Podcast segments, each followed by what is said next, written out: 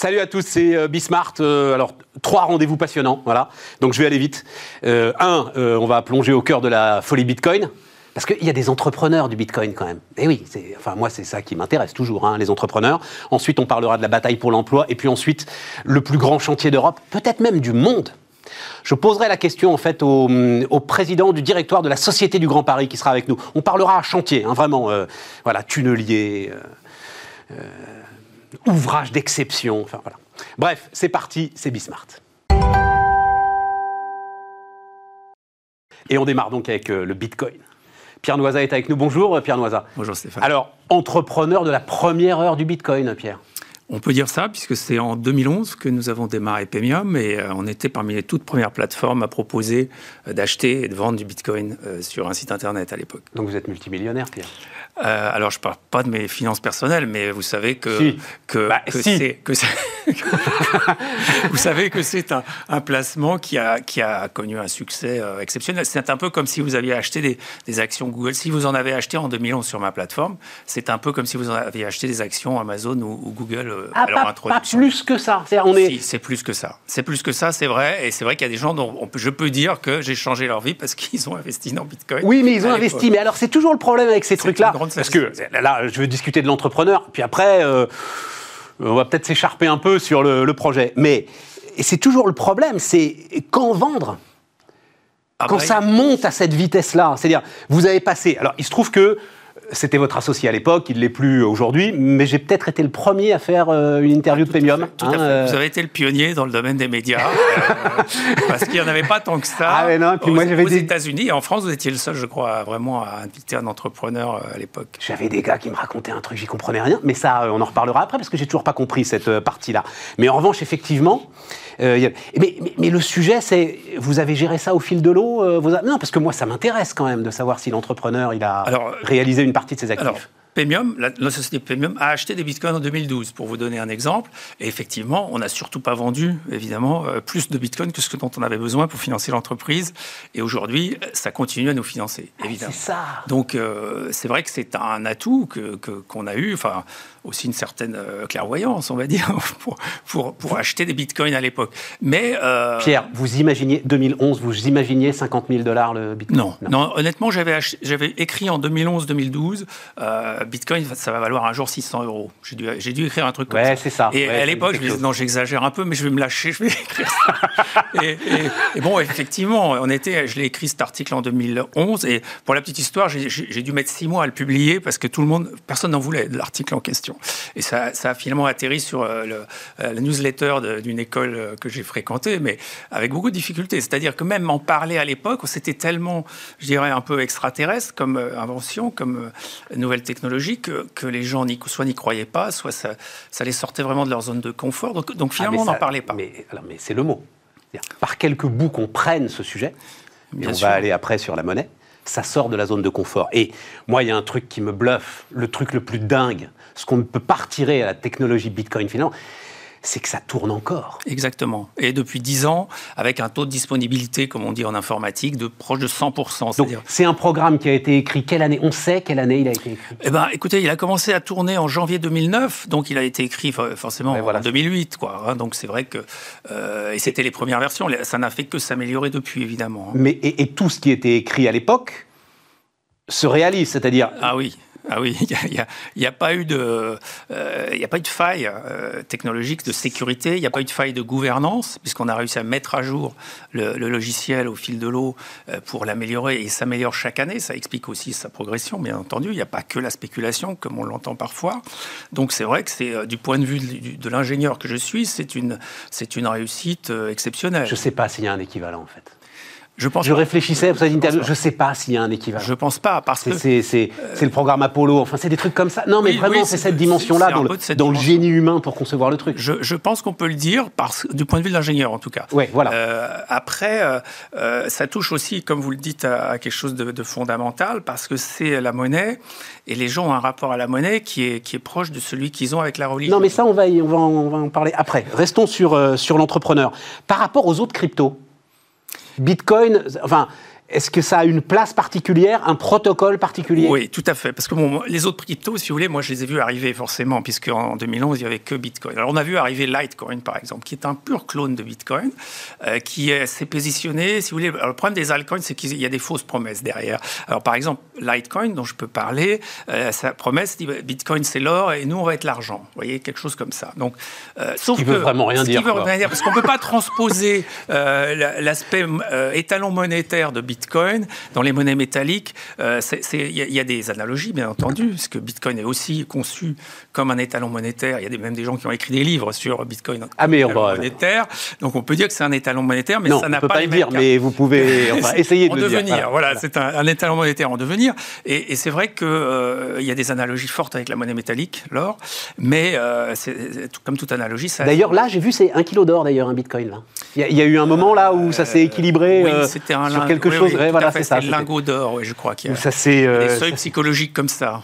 J'ai vu que, alors, Coinbase, c'est l'équivalent de Premium euh, aux États-Unis euh, Alors, c'est l'équivalent de Premium aux États-Unis, mais avec les financements américains. C'est-à-dire que contrairement à nous qui avons levé, si vous voulez, euh, de l'ordre de 1 million, 1 million, enfin 3 millions si j'additionne tout ce qu'on a levé en, capital ou en, ou en, crédit, Coinbase a dû lever 800 millions. Mais voilà. Donc, c'est la même mais chose. Vous n'avez pas besoin. Mais vous avec un financement américain. Vous avez des bitcoins, vous n'avez pas besoin. Vous avez raison, d'une certaine manière, on n'en a pas besoin. Et Bitcoin que vous avez acheté 10 Aujourd'hui, on a, on a de la trésorerie, on n'a pas besoin de se financer pour, pour la trésorerie. Par contre, ça donne des moyens quand on lève 800 millions. Si on me donne 800 millions, croyez-moi, je saurais les utiliser pour promouvoir Premium. Mais, je connais, une, je connais une, une entrepreneuse qui a des actions Apple euh, à 7 dollars.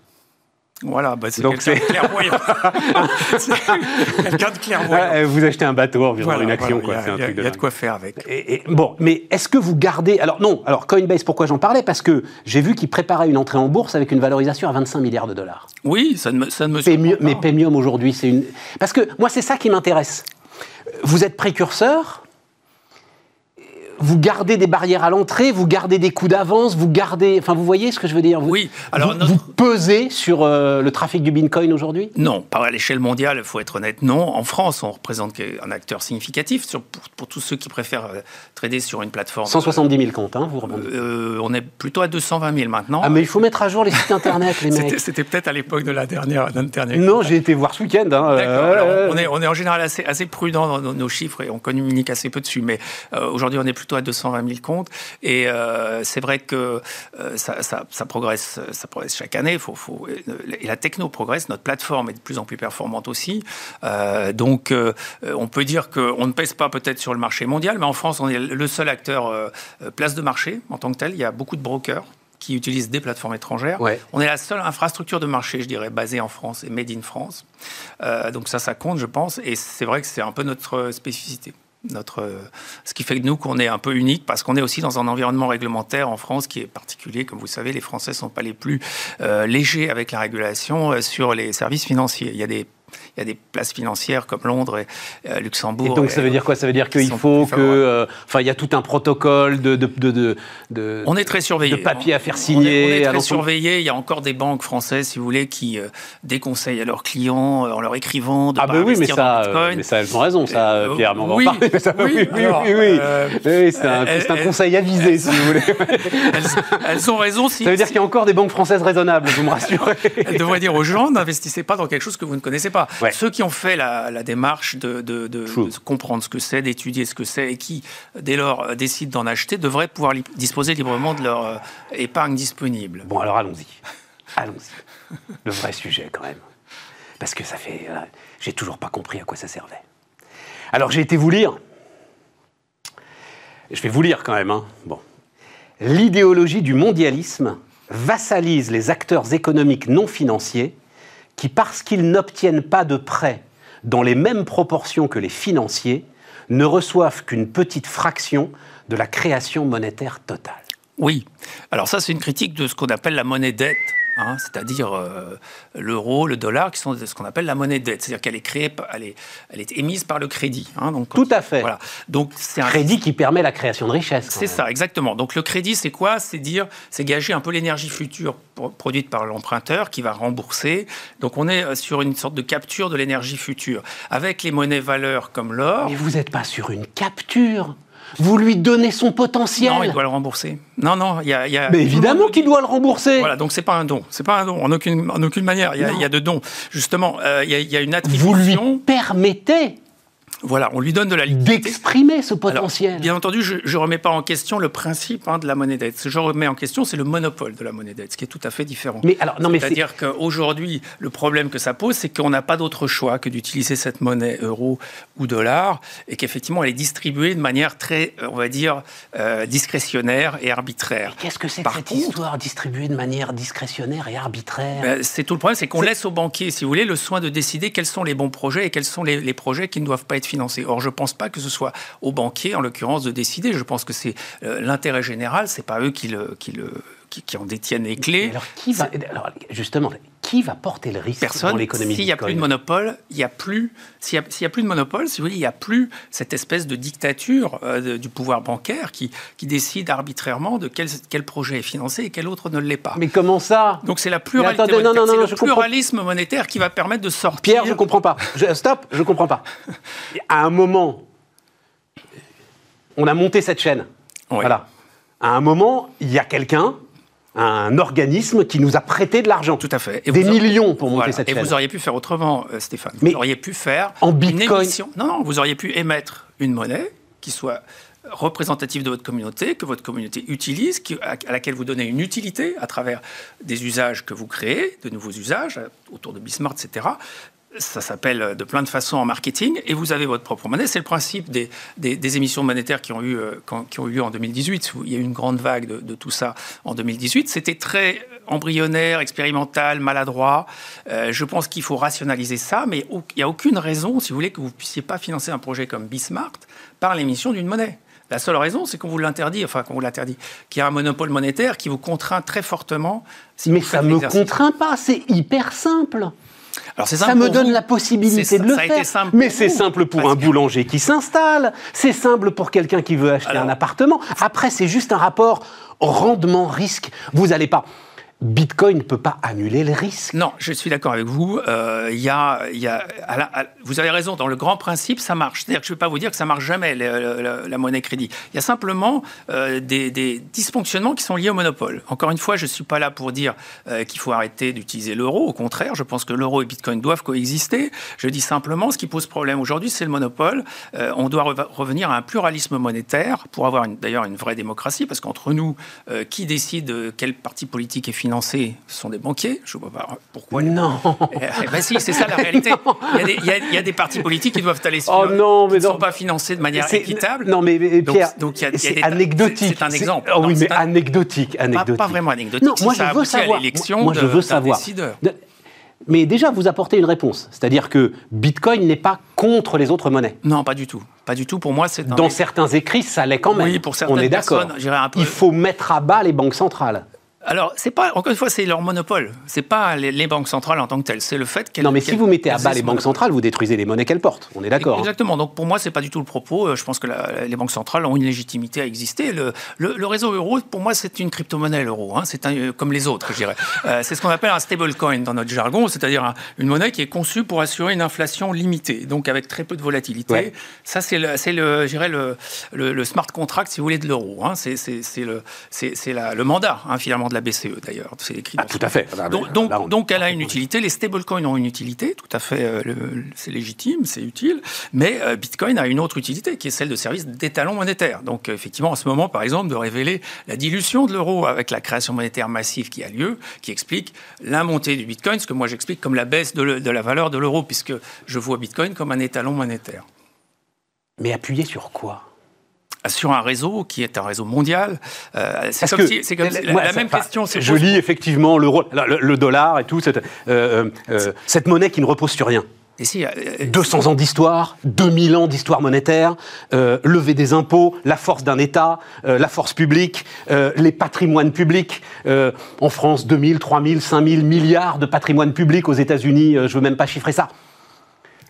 Bon, ben voilà, c'est- c'est du sous-jacent, comme on dit. C'est du collatéral. Voilà.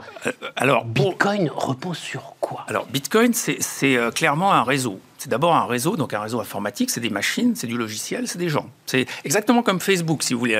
On peut avoir exactement la même question sur Facebook. Facebook, ça repose sur quoi l'action Facebook ou l'action Google? Il y a certes des revenus publicitaires, mais le sous-jacent, le collatéral, si les revenus publicitaires sont affectés, on revient à quoi? On revient à du logiciel, des machines, des gens. Oui, enfin Et ça, c'est exactement pareil. Le cours de bourse est corrélé au revenu quand même. Alors, oui, jusqu'à un certain point. Jusqu'à un certain point, on est d'accord. Vous, me dites collatéral, c'est-à-dire pour moi, c'est la valeur de réserve. Un peu le, euh, pourquoi ça ne peut pas tomber à zéro En gros, c'est ça un peu la question, puisque souvent les gens disent oui, mais sa valeur peut tomber à zéro. Moi, je vous dis que non, parce que d'abord, il n'y a pas d'exemple qu'un réseau sur qui se développe sur Internet, un réseau peer-to-peer disparaisse. Je, ne, on ne parle pas, Pierre, on ne parle pas ensemble de la valorisation de Bitcoin. Ça, pour le coup, voilà. Et vous avez eu l'honnêteté de le reconnaître. C'est pas mon sujet. Hmm. Mon sujet, c'est qui va porter le risque? Qui, à un moment? Va, Le crédit, encore une fois, c'est le vecteur de la création de richesse. Voilà, on va le dire comme ça. C'est un vecteur. C'est un vecteur. un vecteur. Qui porte le risque pour Bitcoin? Les gars vont se comporter comme des banquiers. Comment voudriez-vous qu'ils se comportent autrement? Oui, tout à, fait. Le risque, c'est vous qui le portez. Vous êtes votre propre banquier avec Bitcoin. En fait, c'est même la, la, seule promesse de Bitcoin, c'est vous dire, vous pouvez être votre propre banque. Vous pouvez aussi faire Mais pour appel ça, à il faut Premium. les ces bitcoins pour être mon... Bien sûr, il faut les échanger, il faut les gagner, il faut vous faire payer en bitcoin par votre employeur, il faut vendre quelque chose contre des bitcoins, il faut peut-être acheter des bitcoins avec des euros, pourquoi pas. Ça, c'est ce qu'on permet sur Premium. Mais donc, mais donc c'est pire que l'héritage. C'est-à-dire, c'est non, c'est comme l'or. L'argent va à l'argent. c'est, ce que, je vous disais, c'est comme l'or. Vous pouvez avoir de l'or, euh, de l'or investissement, vous pouvez avoir un lingot, vous pouvez avoir de. de mais comment je pars de rien à ce moment-là avec Bitcoin? À partir de rien, euh, je pense que personne ne part de rien. Enfin, si, avec le crédit. Alors, si, avec les banques. Avec le crédit. Euh, alors, si on prend l'exemple des États-Unis où on prête de l'argent aux étudiants pour financer leurs études, certes, quand ils sortent de leurs études, ils peuvent emprunter, mais ils se sont endettés euh, même avant pour avoir leur diplôme. Donc, partir de rien, euh, aux États-Unis, on a des gens maintenant qui partent avec, un, euh, avec une dette dans la, dans la, vie professionnelle. Donc, c'est vous dire que c'est pas Bitcoin qui change ça. Ça, je suis d'accord. Et, et, je vous ai dit, l'euro, enfin, pour moi, l'euro, en tout cas, n'a pas, euh, doit continuer à jouer ce rôle, comme vous avez souligné, de, de, financer des projets qui ne peuvent pas être financés autrement, finalement. Et par contre, tout ce qui peut être financé autrement que par la dette, à mon avis, pourrait l'être par l'émission de nouvelles monnaies, ou par euh, bah, ce qu'on appelle Friends and Family, c'est-à-dire le, financement par des, entreprises non financières. Love money, on dit aussi. C'est ça. bien love mais La différence entre un prêt de votre entourage et un prêt bancaire, c'est qu'il n'y a pas de création monétaire dans le cas de, bien sûr. prêt de votre entourage. Tout à fait d'accord. Donc moi, j'encourage les gens à prêter, à trouver euh, donc des financements dans leur entourage d'une première, dans une première étape, et éventuellement dans une deuxième étape se donner le choix d'emprunter ou d'émettre une nouvelle monnaie. C'est juste ça que je, préconise. Pierre, et là, je suis ravi de cet entretien parce qu'il est très. Parce que quand je vous ai lu, euh, il y avait des trucs quand même qui étaient un peu limites. Quoi.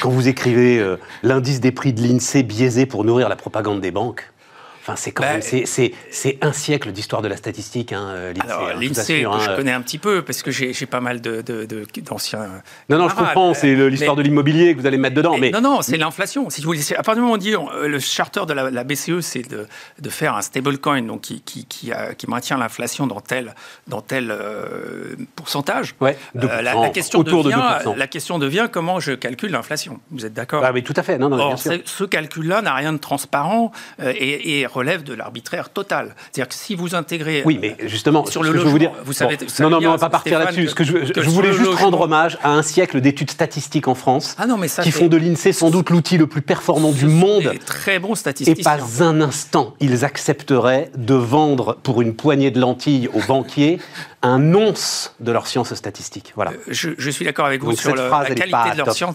Par contre, qu'ils soient sous influence de leur donneur d'ordre, et en l'occurrence c'est le gouvernement qui est le l'État qui, l'État qui demande qui demande des statistiques euh, et qui a besoin qui est dépendant des banques elles-mêmes. Donc c'est le problème du monopole, si vous voulez, Stéphane. S'il n'y avait pas de monopole, il n'y aurait aucun soupçon sur l'Insee parce que du coup on aurait une, saine concurrence et, qui est, de la euh, transparence. Et tout ce qui est microcrédit, crowdfunding, enfin tout ce qui est inventé en ce moment. Ça c'est des prêts non bancaires. Typiquement le, tout ce qui est microcrédit, si vous voulez, c'est du ça prêt sans création sans création. Au contraire. Ah ben voilà. On en fait on en fait tout le temps. Si vous voulez, il y a et donc mais et il n'y a pas besoin du Bitcoin pour ça, vous voyez ce que je veux dire? Bien sûr que si, si vous voulez collecter, si vous voulez collecter à l'échelle mondiale, hein, si vous, avez un projet local, vous, vous, voulez faire appel à des investisseurs dans le monde entier, parce que votre, votre projet local a une vraie portée, euh, voilà, euh, quelqu'un social ou autre.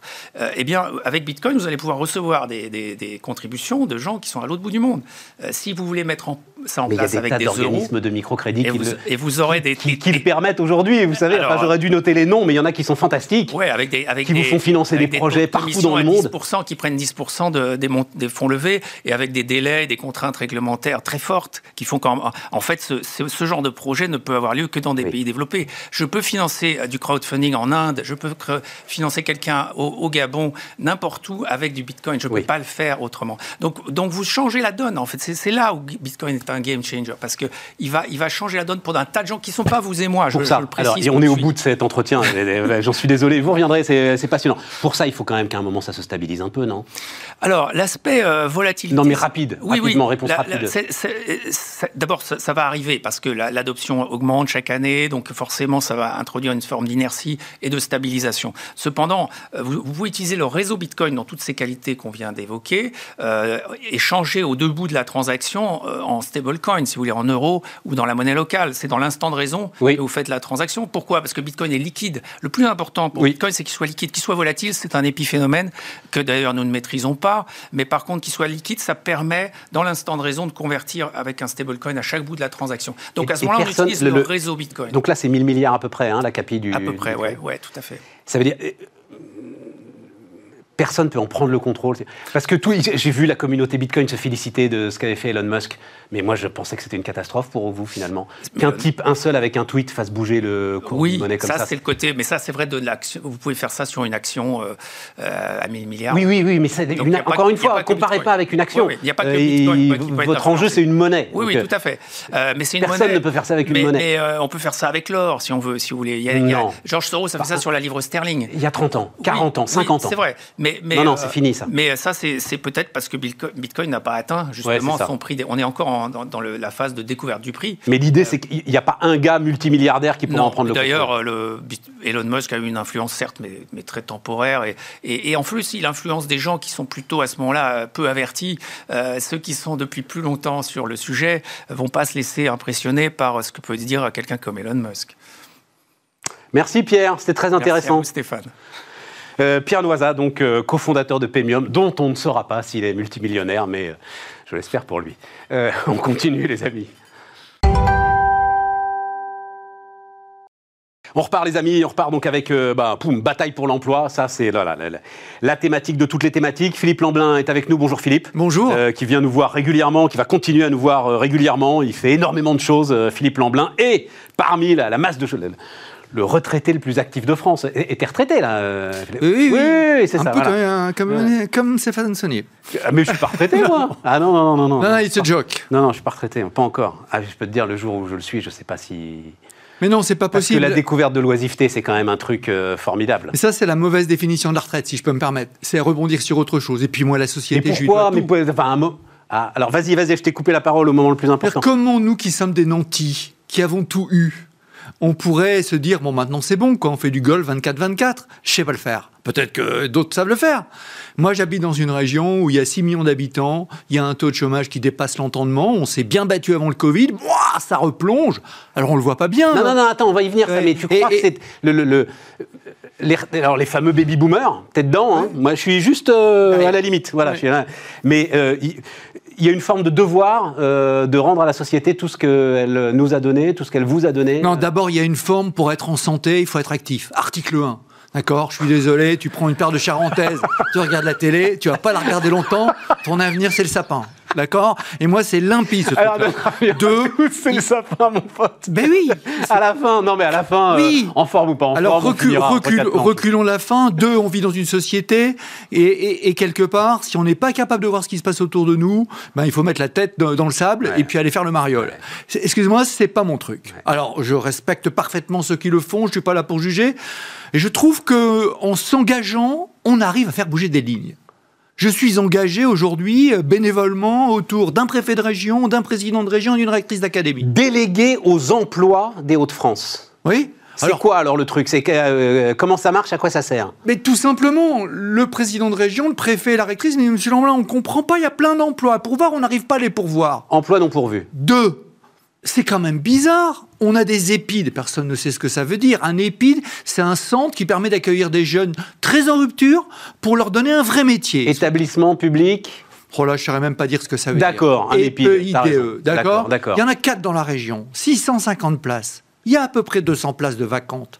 On marche sur la tête. Et, et qu'est-ce qui se passe dans ces épides Ils Eh ben donc on prend des jeunes qui sont en rupture et Quel on leur propose 18-25 ans, Euh, on leur donne 300 euros, on leur apprend s'ils le veulent à passer le permis de conduire, on leur trouve euh, une formation qui va leur aller et on leur apprend les règles de la société. Il faut se lever le matin, on est en, en pension pendant 7-8 mois et puis après ça, la majorité d'eux ont un vrai job. Génial, j'ai dit mais vous devez avoir des listes d'attente. Eh non, on remplit pas. Ouais. Et je pense qu'on est là sur un des problèmes cœur qui est la communication. C'est qu'il y a plein de choses qui existent. Comment vous expliquer qu'un lycée professionnel à Chauny, qui fait de la plasturgie, ne remplit pas son CAP ah non, mais la, la plasturgie, ça a mauvaise réputation. Vous rigolez? On est en train de faire de la plasturgie qui, qui va euh, à zéro déchet. Qui, qui... Non, je pense que quelque part, il y a vraiment, entre l'offre et la demande, quelque chose à faire. Alors, je suis un peu le fou du roi là-dedans.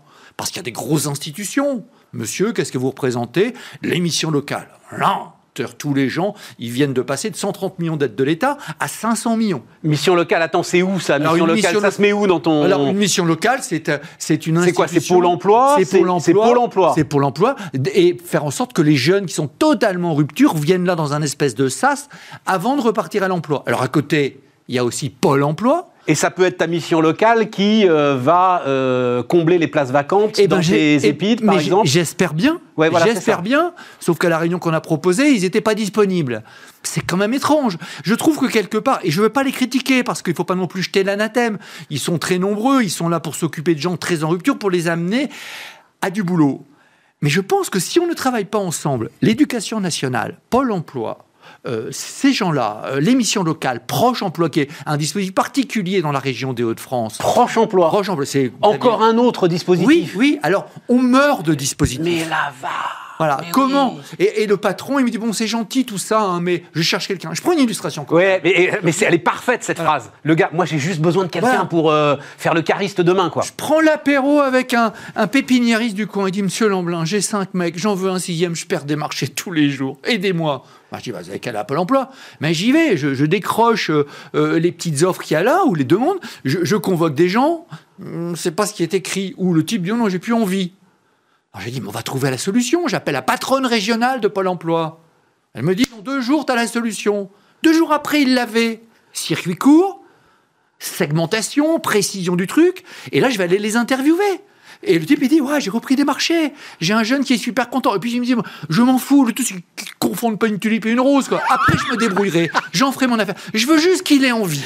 Alors, ce que je veux dire par là, c'est que les gens qui s'occupent de l'emploi, ils font leur job. Je suis pas en train de les critiquer. Je crois aussi, je les ai croisés il y a quelques mois. euh, Jean Basser, euh, c'est un type qui de le, commerce. c'est- qui- le patron de Pôle emploi, je oui, c'est le patron national de Pôle emploi. Il y a des directions régionales, ils s'arrachent la tête ça. Mais bon sang, bonsoir, que l'on travaille ensemble et que l'on soit capable d'être agile et de trouver des solutions immédiates. Autre exemple, Bridgestone, Béthune. Ouais. 850 mecs sur le carreau. Alors heureusement, euh, les Japonais, ils ont donné un peu de pognon. Sauf qu'en donnant euh, 50 ou 100 000 euros à, à des gens, ils n'ont peut-être pas envie de se remettre demain matin au travail. Or, s'ils ne se mettent pas au travail dans les mois qui viennent, c'est mort. Parce qu'ils n'auront plus pris Alors ça, c'est un truc pour le coup. Moi-même, j'en avais pas con- conscience. Oui. qui m'a effectivement euh, été expliqué ben, euh, à Pôle emploi. En fait, euh, je peux te le dire avec plein de transparence d'ailleurs, moi-même, euh, à un moment, euh, au chômage, euh, 55 ans, finalement, est-ce que je peux pas prendre un... Surtout pas. Surtout pas vous arrêter, en fait. Il paraît que c'est c'est le... Enfin, on décroche à une vitesse de Mais bien sûr. Mais il suffit de s'imaginer, quand on vient de vacances, on a du mal, et c'était un tout petit, un tout petit spot à se régler dans l'heure. Alors vous imaginez, un an, deux ans, trois ans. Je prends une illustration autre, le RSA. C'est Non, non, mais attends, reste sur Oui. Béthune. Comment Oui. tu fais alors Eh ben, Béthune, il y a une task force très opérationnelle qu'on a mis en place sur place, et on est en train de regarder. J'étais chez Veolia il y a quelques jours. Et notamment expliquer ça aux gars, c'est-à-dire expliquer Oui, pour partir. Bien sûr. euh, vous avez un petit pécule, bah, justement, gardez-le. et avec les partenaires sociaux, qui comprennent bien que maintenant ils ont eu la manne qu'ils n'imaginaient pas avoir. Ils pensaient pas avoir autant. Tant mieux Mais surtout, n'achetez pas deux bagnoles et un frigidaire, c'est foutu, quoi. Et alors, c'est pas facile. Ah, pouf, Parce que quand on est dans des économies, non pas de subsistance, mais où on dépense ce que l'on a, parce bien que c'est pas beaucoup, et ben d'un seul coup, on a une espèce de miracle et on va le dépenser. Et comment, avec les partenaires sociaux, on peut travailler là-dessus? Comment, avec les autres entreprises? La patronne de Veolia en région me disait, bah, Philippe Lamblin, moi j'ai été voir le DRH de, de, de Bridgestone, je lui ai dit, moi j'ai 13 postes, si ça vous intéresse, euh, d'administratif, euh, euh, n'hésitez pas. Et ce genre de choses, j'y crois. À nous d'être cohérents là-dessus. Il y a ça, il y a Méolm dans la Somme avec tous les problèmes de l'aviation, puis on a des plus petites. Euh, Quand euh, euh, le groupe Avril, euh, avec ses œufs. Donc c'est là où tu bossais. Un groupe Je Avril, tu as été DRH, Ouais. Sophie Protéol, Ouais. l'un des géants de l'agroalimentaire en France. Le, le- le site qui se trouve à Saint, à Montdidier, il pouvait pas rester. Bon, ok. Eh ben, on a 50 personnes. Tout de suite, on se met au boulot. Tout de suite. Euh, bonjour, bon duel. Vous êtes à côté. Est-ce que vous n'avez pas quelques postes? Et on s'est dit, d'ici un an, on va trouver des solutions pour les 50 Parce personnes. qu'il y a un sujet quand même, Philippe, euh, euh, qu'il faut. Je lis là partout parce qu'il y a eu le nombre de créations d'entreprises que l'INSEE a sorti, et donc je lis des papiers. Oh mon Dieu, il y a tellement d'auto-entrepreneurs qui deviennent livreurs Uber Eats, c'est une honte, c'est un scandale. Euh, il faut y aller quand même. Alors, pas euh, Avril ou Sophie Protéol, dans des petites usines agroalimentaires, courir derrière les tartes 8 heures par jour. Il faut y aller dans les call centers avec des objectifs de dingue et des petits chefs qui te mettent la pression. C'est-à-dire, il y a énormément de ces boulots aussi. Pardon de le dire, on comprend que personne veuille les faire. Ça aussi, c'est une complexité quand même. Bien sûr, et je suis de ceux qui pensent que les chefs d'entreprise doivent sortir des modes, pour certains, un peu moyenâgeux, moyenâgeux On est d'accord.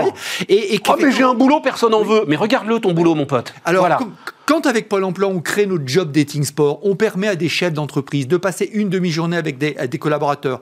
Pas des, des stars de la course à pied, n'importe qui, toi ou n'importe qui. Et qu'ensemble, ils pratiquent quelque chose, ils se sniffent. Ah, il est sympa le mec. Personne ne dit qui est qui. Ils déjeunent ensemble et après ils font le job dating.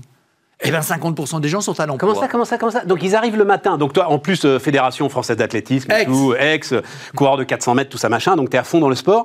Et euh, donc c'est quoi? Ils arrivent le matin. D'abord, des jeunes, des vieux. euh, On est dans un cercle très petit parce qu'il n'y a pas de mobilité. Donc à, à 20 km de là, on se dit qu'est-ce que vous cherchez? Je cherche des livreurs. Très bien. Je cherche un, un type pour le magasin Le Roi Merlin. Ok. Et toi, cherche des logisticiens.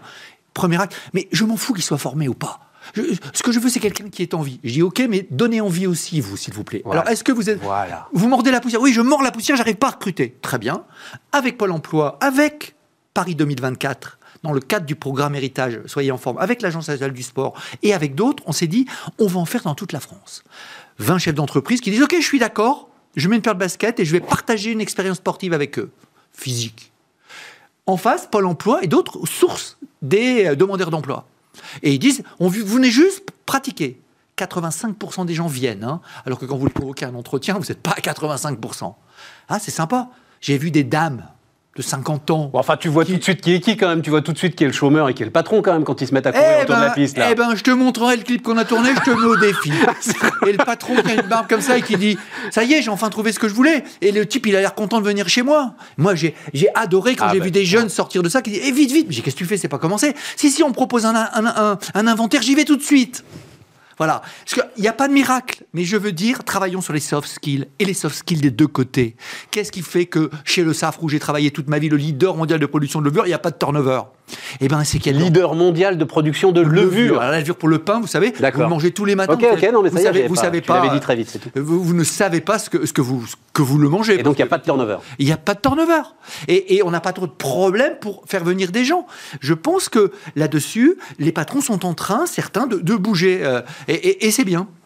Euh, T'as accompagné Carrefour, Intermarché euh, dans des recrutements. Alors oui, c'est ça. Je voulais association avec les lycées professionnels. Comment est-ce que tu parce qu'il y a, il y a- il y a tout l'aspect aussi euh, euh, formation. Enfin, tu l'as dit, éducation nationale, etc.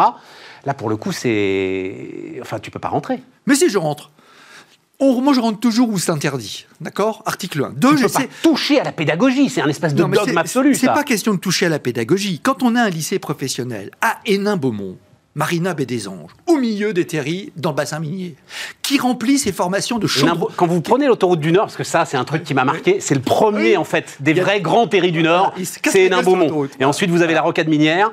Et la rocade minière, si vous voulez prendre la mesure de ce qu'a été la désindustrialisation de la France, bah, vous la faites euh, jusqu'à Avion, euh, jusqu'au bout, Jusqu'à Denain, c'est au bout, c'est Denain euh, Oui, ça, oui, et voilà, ça, ouais. ça va d'un côté vers Valenciennois, de l'autre côté vers voilà. Voilà. Et, et, et, et ce garçon qui, qui dirige un lycée professionnel s'est mis dans la tête de remplir ses formations. Et il a trouvé la clé. Chaudronnier, bon non, chaudronnier, ça intéresse personne. Sauf que si vous prenez un, garçon de quatrième et que vous l'emmenez, non pas dans un autobus, on va vous expliquer des trucs, c'est des gens qui font la chaudronnerie, d'assaut aviation, et d'autres plus petits. Et que le garçon, il peut parler avec les gens.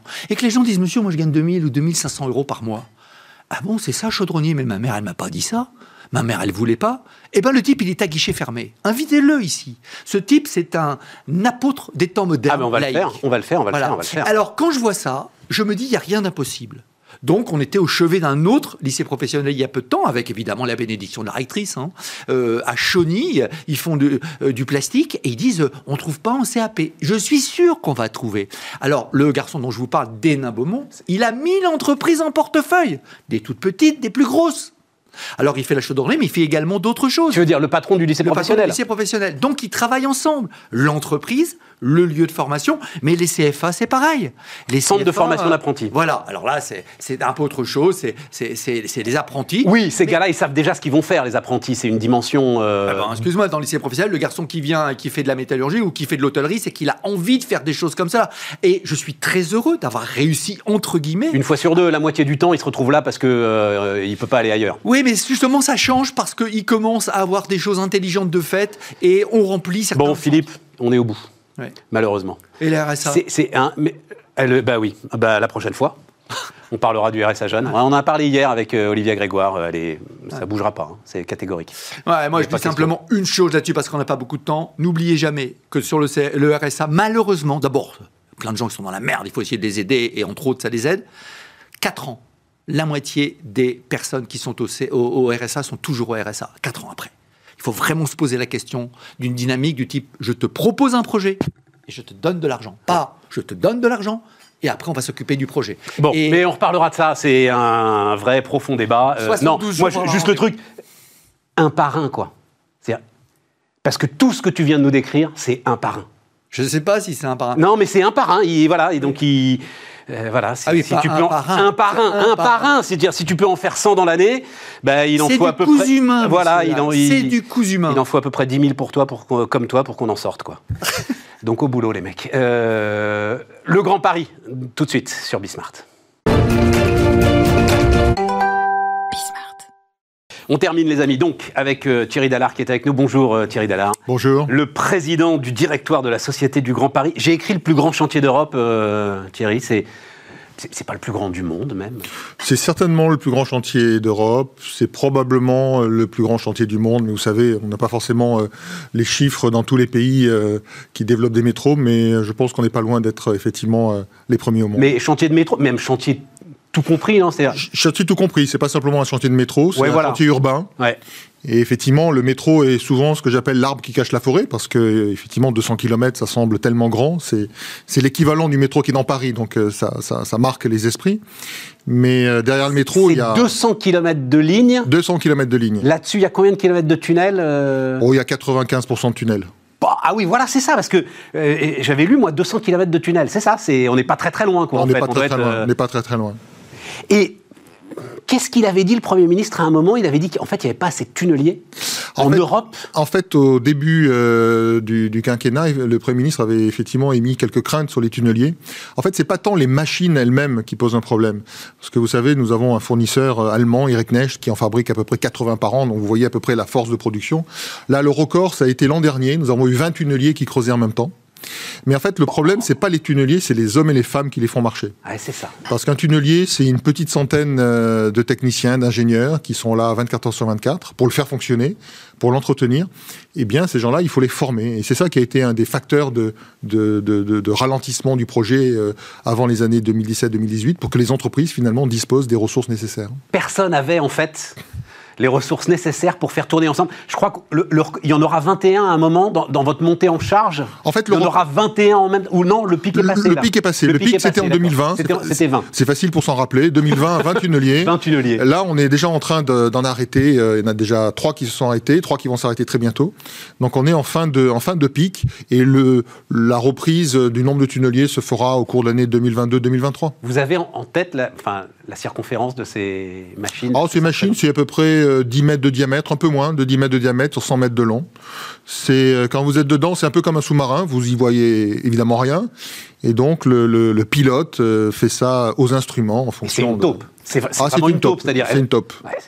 c'est une taupe qui, avance. Et, on étaye derrière. C'est le tunnelier étaye lui-même ou Le tunnelier étaye lui-même. C'est une machine-usine euh, qui euh, met au fur et à mesure qu'il avance euh, ce qu'on appelle des voussoirs, qui sont des pièces en béton déjà réalisées, qui arrivent au fur et à mesure de l'avancement du, du, tunnelier, et qui permettent de faire la voûte vraiment en temps réel derrière, derrière la tête qui, qui avance et qui creuse.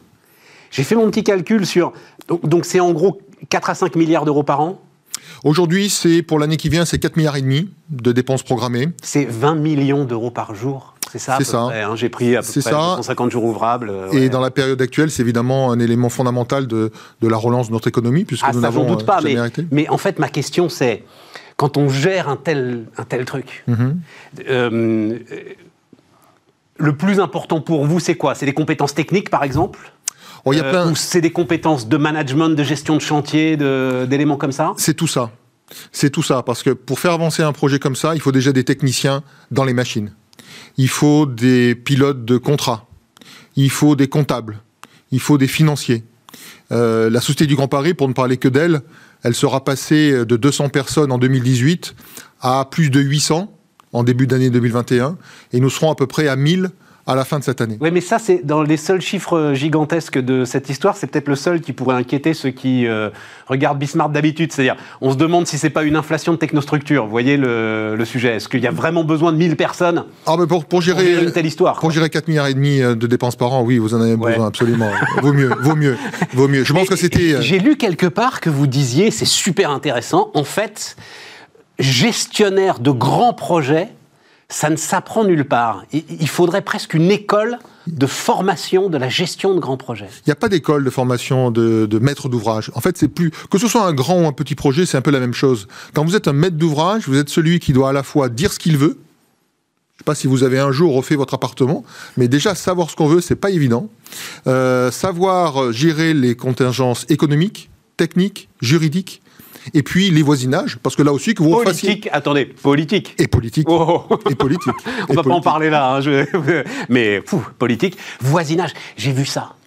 Alors, et j'y avais pas pensé du tout. En fait, le confinement, ça a été une épreuve encore plus difficile pour ceux qui sont au bord de ces chantiers. Ça a été, euh, ça a été, mais c'est une épreuve pour tout le monde. Ça a été une épreuve pour ceux qui sont au bord des chantiers. Ça a été une épreuve pour ceux qui sont dans les chantiers. Euh, quand vous avez eu le confinement du mois de mars dernier, euh, brusquement, vous aviez plus d'hôtels pour loger les techniciens. Euh, vous avez une bonne partie des gens sur les chantiers qui viennent de loin. ils n'avaient plus la possibilité pour ceux qui venaient d'autres pays européens de franchir la frontière. et puis quand enfin tout ça a pu se, régulariser, ben, il a fallu apprendre à travailler différemment en, en gérant le geste contact sur un chantier. Donc ça a été difficile. Vous avez une idée, comme vous mesurez tout, et c'est vrai que c'est un des grands trucs, le, surcoût imposé par les normes sanitaires. Dans le bâtiment, ils disent en fait, ça dépend des chantiers, ça peut aller euh, de 10 à 20 euh, enfin, C'est très difficile. C'est très difficile. C'est très difficile et la crise n'est pas derrière nous encore. C'est-à-dire qu'aujourd'hui, euh, quotidiennement, les entreprises se battent pour revoir l'organisation, parce que vous avez un cas contact, vous avez quelqu'un qui a été déclaré positif, donc il faut revoir les équipes. Donc aujourd'hui, c'est une instabilité supplémentaire. Et comme j'imagine, il y a des effets de domino, tout se tient Tout se tient. Ouais, c'est ça. Donc aujourd'hui, moi je salue le travail des entreprises, parce que depuis cet été, on a rétabli l'avancement normal. On n'a pas repris du retard depuis l'été dernier. Mais c'est un travail particulièrement harassant et, qu'elles font avec euh, engagement. Mais je veux en revenir au particulier. En fait, c'est une de mes questions. Est-ce que vous êtes en train, sur un tel chantier, est-ce que vous êtes en train d'inventer des solutions qui serviront aux travaux publics? Vous voyez, c'est un peu aller sur la Lune quand même ce que vous êtes en train de faire. Et on sait que derrière, il y a des retombées sur... Euh, l'ensemble de la chaîne aéronautique, par exemple. Est-ce que vous êtes en train d'inventer des solutions? Alors sur la chaîne aéronautique, je ne saurais pas vous dire. Non, non, non, non je parlais c'était revanche- mon association avec la Lune. Mais en revanche, en, en revanche, oui, il y a de nombreuses innovations. Euh, On a innové en fabriquant ce qu'on appelle une météo des chantiers, qui donne, en fonction de l'activité, euh, des informations aux riverains sur les conditions de nuisance sonore que le chantier va générer. C'est important si vous Donc les gars, au début de la semaine, ils Ah, savent. vous avez euh, à peu près l'activité et les conséquences sur le bruit. Euh, on a utilisé, vous évoquez d'aller marcher sur la Lune, on a, on a, on n'est pas allé jusque là, mais on utilise des techniques satellitaires pour mesurer la déformation du terrain quand un tunnelier vient de passer, pour s'assurer que les choses se passent bien et être capable de mesurer éventuellement un début de désordre qu'il faudrait évidemment immédiatement remédier. Ouais. Donc effectivement, le, le projet nous a amené à, à inventer euh, de nouvelles technologies ou de nouveaux euh, mises en œuvre de ces technologies existantes. Nous travaillons sur des solutions de béton bas carbone euh, pour limiter là aussi l'impact, y compris pendant la construction des gaz à effet de serre, des gaz émissions de à effet de serre. Mais ça, c'est, enfin, ce sont les industriels des matériaux qui. Ce sont euh, nos maîtres d'œuvre, en fait, les ils- entreprises, Ils, ils servent de la masse du chantier pour innover. pour. Ouais, c'est ça. Pour innover. Il y a toujours des endroits où on peut euh, essayer de faire des tests, où on peut essayer d'avancer, où on peut, on peut être en méthode test and learn sur un truc aussi gigantesque. Et je suis convaincu que les prochains marchés que nous allons attribuer dans les, dans les mois qui viennent, puisque nous avons encore à peu près pour à peu près 10 milliards de marchés à attribuer d'ici euh, les élections présidentielles, pour vous donner l'ordre de grandeur. Sur quoi? C'est c'est 38 milliards, je crois, les derniers chiffres? Sur, alors c'est en valeur 2012, c'est 35 milliards. Ouais. Mais si on raisonne en euros courants, puisque à la fin, c'est pas des euros 2012 qui sont dépensés, c'est les euros de l'année en cours, vous êtes aux alentours de 43 milliards à Ouais, peu voilà, près. Euh, Sur 25 milliards au départ. hein. voilà. Et, Et, je pense, ça, c'est la vie des grands projets. ça. et je pense surtout que que les chantiers qui vont être réalisés dans les 5 ans qui viennent ne seront pas réalisés comme ceux qui ont été faits jusqu'à présent. Parce qu'il y a eu une courbe d'apprentissage. Parce que vous savez, quand le premier chantier a commencé, on n'avait plus fait de métro depuis euh, 1995-1998. Ça faisait longtemps quand même. Vous savez à quoi ça me fait penser? Furieusement, ça me fait penser à Areva qui recommence à construire un réacteur nucléaire. en C'est exactement la même chose. Alors qu'ils n'en ont pas construit depuis 20 ans. C'est exactement la même chose. Je pense que les industriels, l'ingénierie a dû réapprendre à grande échelle à faire des projets aussi complexes euh, au tout début de l'histoire du Grand Paris Express. Et ce savoir, j'en suis convaincu pour échanger assez souvent sur les chantiers avec les entreprises, euh, va être particulièrement intéressant pour euh, améliorer la suite jusqu'à la fin complète en 2030. Mais même intéressant, c'est-à-dire que En coût et en délai, oui, mais vous créez aussi une sorte de précédent euh, à l'international, c'est-à-dire et ça de va être savoir-faire. Et de Ah savoir-faire. bah oui, ça va être une carte de visite passionnante pour ces entreprises que de dire j'ai participé à, à ce chantier. Oui.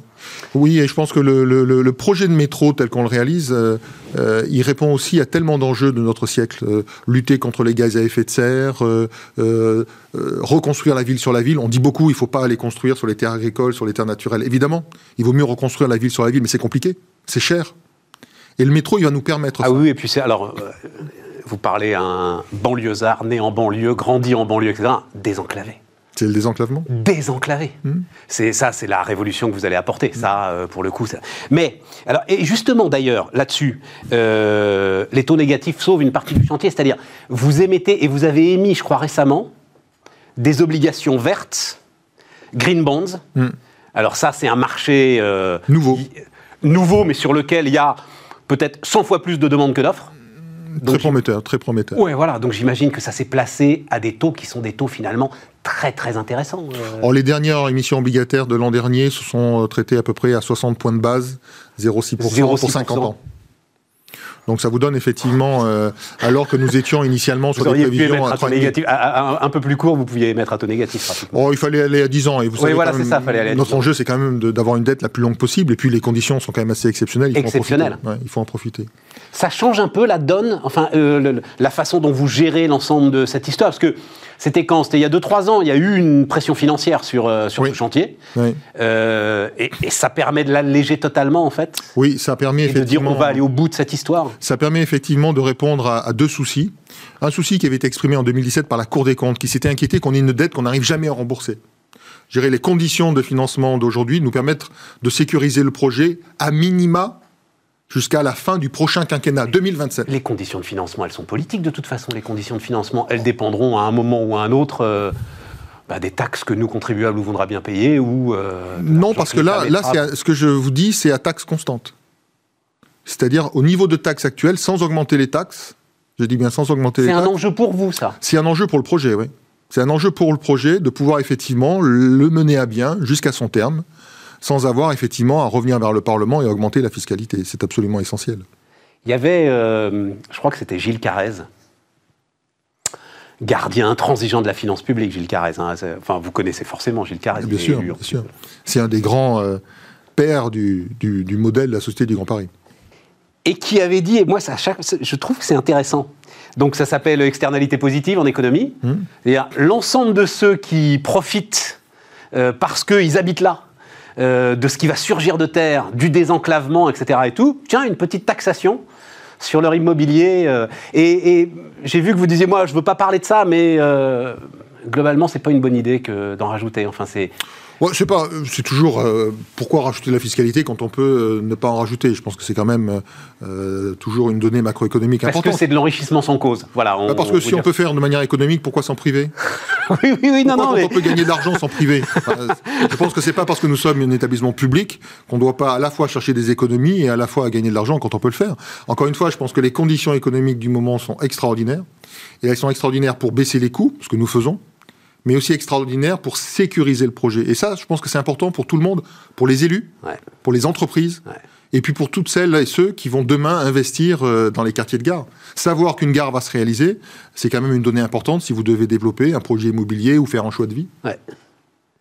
Oui, oui, ça c'est ça c'est sûr. Euh, euh, le, le- enfin, ce serait ahurissant maintenant de ne pas aller au bout en fait de l'ensemble de cette ambition qui est euh, qui est là. Tiens, si je peux me permettre une critique d'ailleurs, parce que j'ai pris ce schéma simplifié. Oh là, il est ancien celui-là, il date d'avant 2013.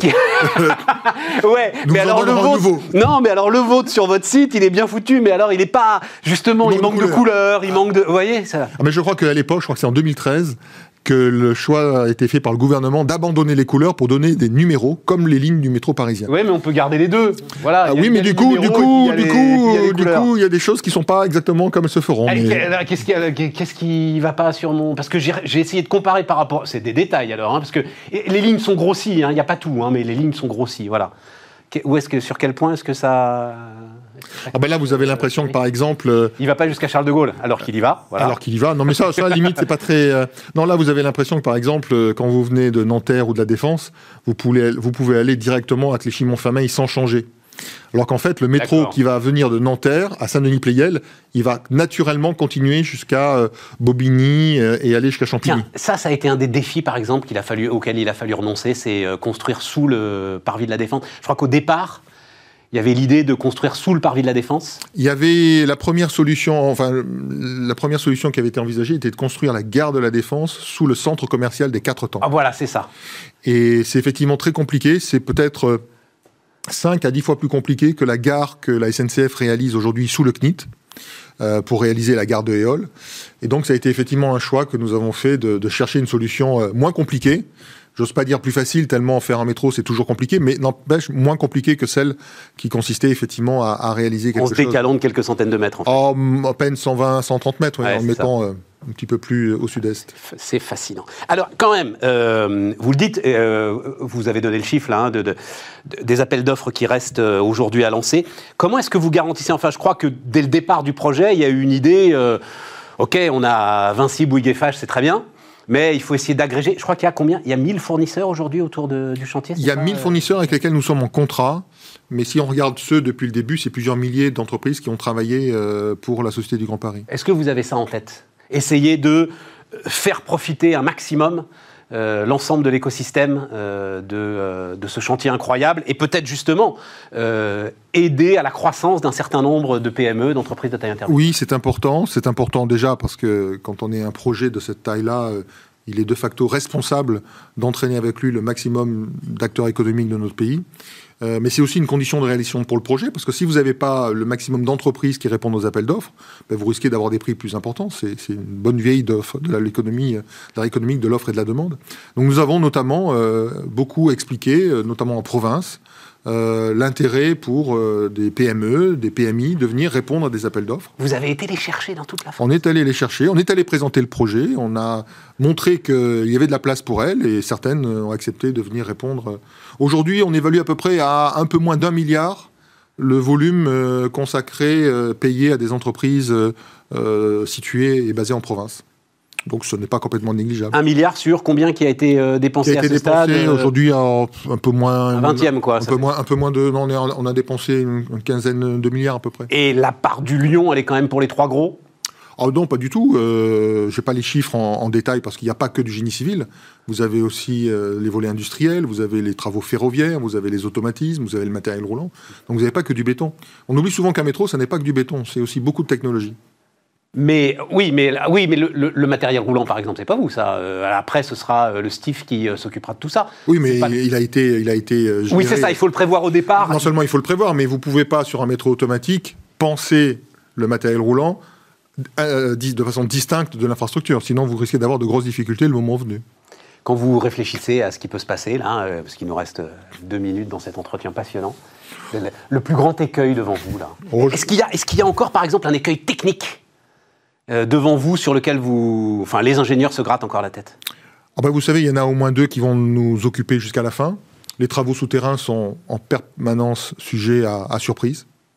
Tant que vous n'avez pas fini les travaux souterrains, c'est quand même un gros aléa. Et puis ça, c'est le seul de l'Île-de-France en plus. hein, Et le est- seul Île-de-France est tout sauf simple. On compare souvent Voilà. avec le challenge du tunnel sous la Manche, mais le tunnel sous la Manche, c'était simple. Ouais. C'était une, une terre très homogène qu'on appelle de la craie. Là, c'est quand même beaucoup plus compliqué. Et puis le deuxième aléa technique, c'est la partie euh, système, la partie automatisme, avec des essais qui vont être longs, compliqués et sensibles. Et on n'aura jamais au monde mis en service euh, d'un seul coup autant de lignes de métro. Et ça va être un autre challenge pour les, pour les ingénieurs qui travaillent sur ce projet. Ça vous porte tout ça, non, quand même hein C'est un projet passionnant. Vous y êtes depuis combien de temps euh, Depuis fera- mars 2018, j'avais vu. ça fera bientôt trois ans, ouais. Et le, le- parce que ça va se faire petit à petit. Si je suis en train de dire, de dire la fin du projet, il n'y aura pas un moment où vous allez. euh, je pense à George Bush sur son porte-avions, la mission accomplie. Il y a, pas- il y a pas. C'est-à-dire, ça va se faire petit à petit. Des- métros vont commencer à tourner petit à petit. C'est une somme pendant d'étapes. que le chantier continuera. C'est une somme d'étapes. euh, chaque année, nous franchissons une nouvelle étape. Par exemple, en 2020, malgré le Covid, nous avons euh, soudé le premier rail du métro. Du Comment Grand ça Express. souder le premier rail Soudé, vous savez, euh, le- le- les rails, ce sont des, des, des, des, des rails qui n'ont pas de, de, de coupure. C'est c'est pas le tagadam tagadam du train de notre enfance. C'est un train, un rail complètement continu. Et donc, vous avez des morceaux de rail qui sont soudés. Donc, le premier, il faut bien commencer Ouais, un jour. ouais. Ça a été en mars dernier, du côté de Noisy-Champs. Et euh, donc ça, c'est une étape symbolique forte quand on fait un projet ferroviaire. Ah, puis ça fait Far West, quoi. Ça fait Ça fait un peu Far West. ça fait un peu Far West. Puis vous allez avoir une autre étape symbolique cette année. C'est l'achèvement euh, des travaux souterrains entre Pont-de-Sèvres et Noisy-Champs. Euh, tous les tunneliers seront arrêtés. Ils auront fini de creuser. Et puis euh, Et là, on aura un, un- un- un tunnel continu de Un tunnel combien continu. de kilomètres de 32-35 km. Donc les travaux ferroviaires pourront se déployer sur leur totalité. Les aménagements des gares, euh, c'est 16 gares qu'il faut aménager avec à la fois la technologie, les escalators, les, les aménagements habituels d'un bâtiment qui doit recevoir beaucoup de public. Donc c'est tout ça qui va petit à petit euh, basculer. Jusqu'en 2035 Euh, non, non, sur la, cette, euh, l'achèvement. la- la- l'achèvement total, le moment où euh, aujourd'hui on est sur... la société, euh, le président du directeur, ou la société du Grand Paris sera peut-être dissoute d'ailleurs, enfin j'en sais rien. Bah, ou- il faudra quand même qu'elle gère la dette. Elle en a au moins 50 ans derrière. donc, euh, il faudra au moins quelqu'un qui soit là pour rembourser les, les dettes, sinon les investisseurs qui nous écoutent vont être inquiets. Euh, Aujourd'hui, l'objectif sur lequel nous travaillons, c'est d'avoir tout fini pour 2030. Alors évidemment, ça dépendra des résultats des appels d'offres qui sont en cours. Si les appels d'offres montrent que ça peut être un peu moins, tant mieux. Que c'est un peu plus, il faudra bien s'adapter au réel, parce que je crois que sur un projet de cette ampleur, le réel est quand même celui qui a le dernier mot. Donc il faut, faut évidemment y, faire, euh, y prêter attention. Mais effectivement, à l'horizon 2030, c'est la totalité du réseau qui sera finie.